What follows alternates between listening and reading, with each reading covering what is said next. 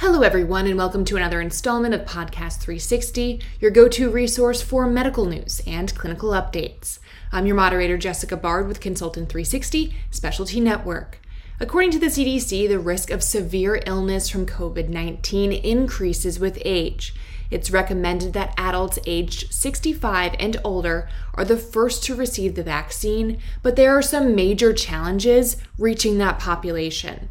Tim Lash is here to speak with us about that today. Tim is the Chief Strategy Officer at West Health and the Chief Executive Officer of Gary Mary West PACE. Thank you for joining us today, Tim. West PACE launched a seniors only vaccination site at its facility for vulnerable seniors. To better understand what you're doing, give us some background on Gary Mary West PACE and how the pandemic has affected operations. Sure, great, Jessica. Great to be here. So, PACE is the program for all inclusive care for the elderly. It provides comprehensive medical and social services to senior population that is quite frail and that would otherwise be in a skilled nursing environment. So you're bringing vaccinations to older adults in this community. Can you kind of tell us a little bit about how you rolled that out? Sure. You know, the vaccination program really followed the broader response that PACE had to advance to meet the needs of these frail older adults in the context of the, the pandemic. So, when we take a macro look at healthcare, there's no doubt that COVID 19 and our ability to respond to it exposed many sort of fractures, flaws at a system level, particularly failures that specifically relate to seniors. But not all seniors have the same level of, sort of medical need, right? And there are some groups of seniors, those that qualify for PACE, that really require much more hands-on and comprehensive approach to their need. And that's why, you know, PACE programs exist. But even programs like PACE that are designed to really be agile and to meet sort of the comprehensive needs of a senior, right, you know, experienced challenges in the very beginning of the pandemic healthcare is generally based in, in you know a physical setting. PACE historically was based in a physical day center and medical clinic, and that had to evolve very quickly. You mentioned some things that COVID 19 really exposed when it comes to healthcare and, and, treating older adults. Can you go into a little bit more depth about some of those examples? Sure. So the first it just relates to the ability to project care into the community. When the pandemic hit, healthcare largely shut down, right, except for acute needs. And seniors have, particularly seniors that have ongoing medical conditions, comorbidities that, that need to be addressed, really had challenges in accessing the care that they needed. One of the first things that we did at PACE was look at our staffing to ensure that we had the staff uh, and the protocols to keep the staff safe, but that we had the staff that was willing and able to go into the community, to go into the home and deliver necessary services. We also moved very quickly from a center based model to a model that really relied on telehealth for us to maintain a continuity of the relationship between our participants Uh, and the center, as well as access specialty care when needed.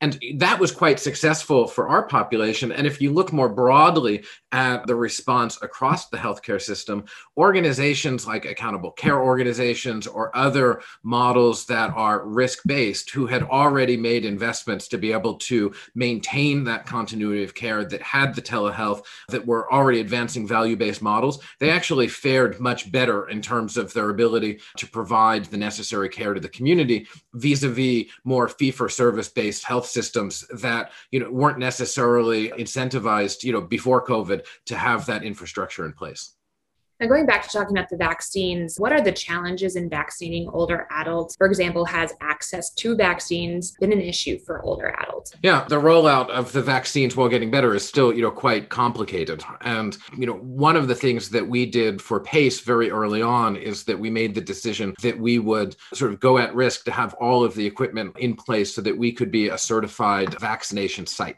So this would allow us, rather than need to try to schedule sort of, you know, city or county based appointments appointments for this frail population, that we would sort of take possession of the vaccine ourselves and leverage our transportation system and our medical clinic to be able to deliver the vaccines to our participants in a very safe way. We quickly realized that the need for that higher touch model was not restricted just to our population, that there, you know, many seniors in the community were challenging, you know, it was challenging for them to gain access to appointments, either because they simply weren't available or they didn't know where to look, or even more often because of the digital divide. They just didn't have the, you know, access to internet or computers to be able to schedule them. So we partnered with a local agency after we vaccinated our staff, a 211 system, which is a county information line, to stand up a community based pod, we call it, a, a, vaccination site that would focus exclusively on seniors over 75. And the first step was just ensuring that seniors were aware of it and that they could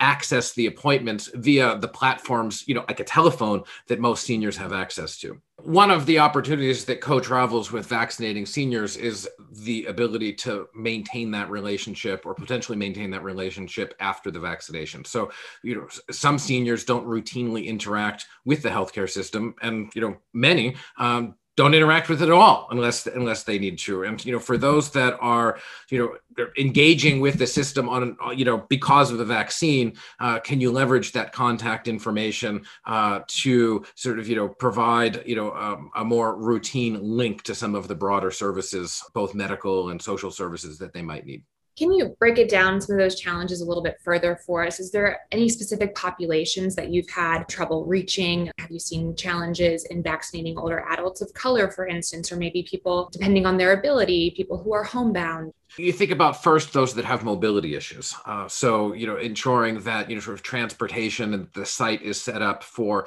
you know, a, a, caregiver to be able to accompany them, you know, is, is really, you know, critical. So when we look at the site that we stood up and we actually, you know, put a blueprint together so that others can replicate it, we ensured that it, it sort of contemplated not only just a senior, but a caregiver coming to the site. Uh, and that once they arrived, the amount of um, sort of movement that the senior would have to do would be minimized to the greatest extent possible. So when someone arrives at our site, we put them in a little sort of, you know, a pod within the pod. And it's, you know, essentially two chairs where a caregiver and a senior can sit. And from that point forward, everything, including the, the, the paperwork, which is pre-populated, the vaccine, and even sort of the monitoring time, it all happens there. So they don't really have to move around it. So addressing the mobility, both, you know, transportation to the site, and then once they're there, that you contemplate that this is a frail population is absolutely critical.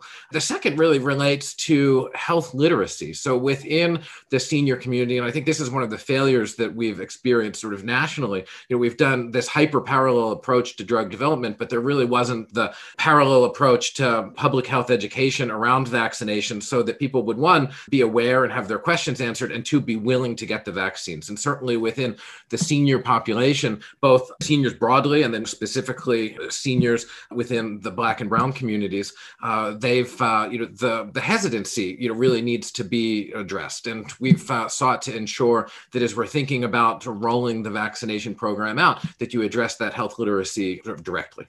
Can you talk to us a little bit about people who are, are, really willing to get the vaccine and maybe people who aren't so willing? Have you seen people who maybe just don't have that public trust in the vaccine? And is there anything that you all are doing to address that?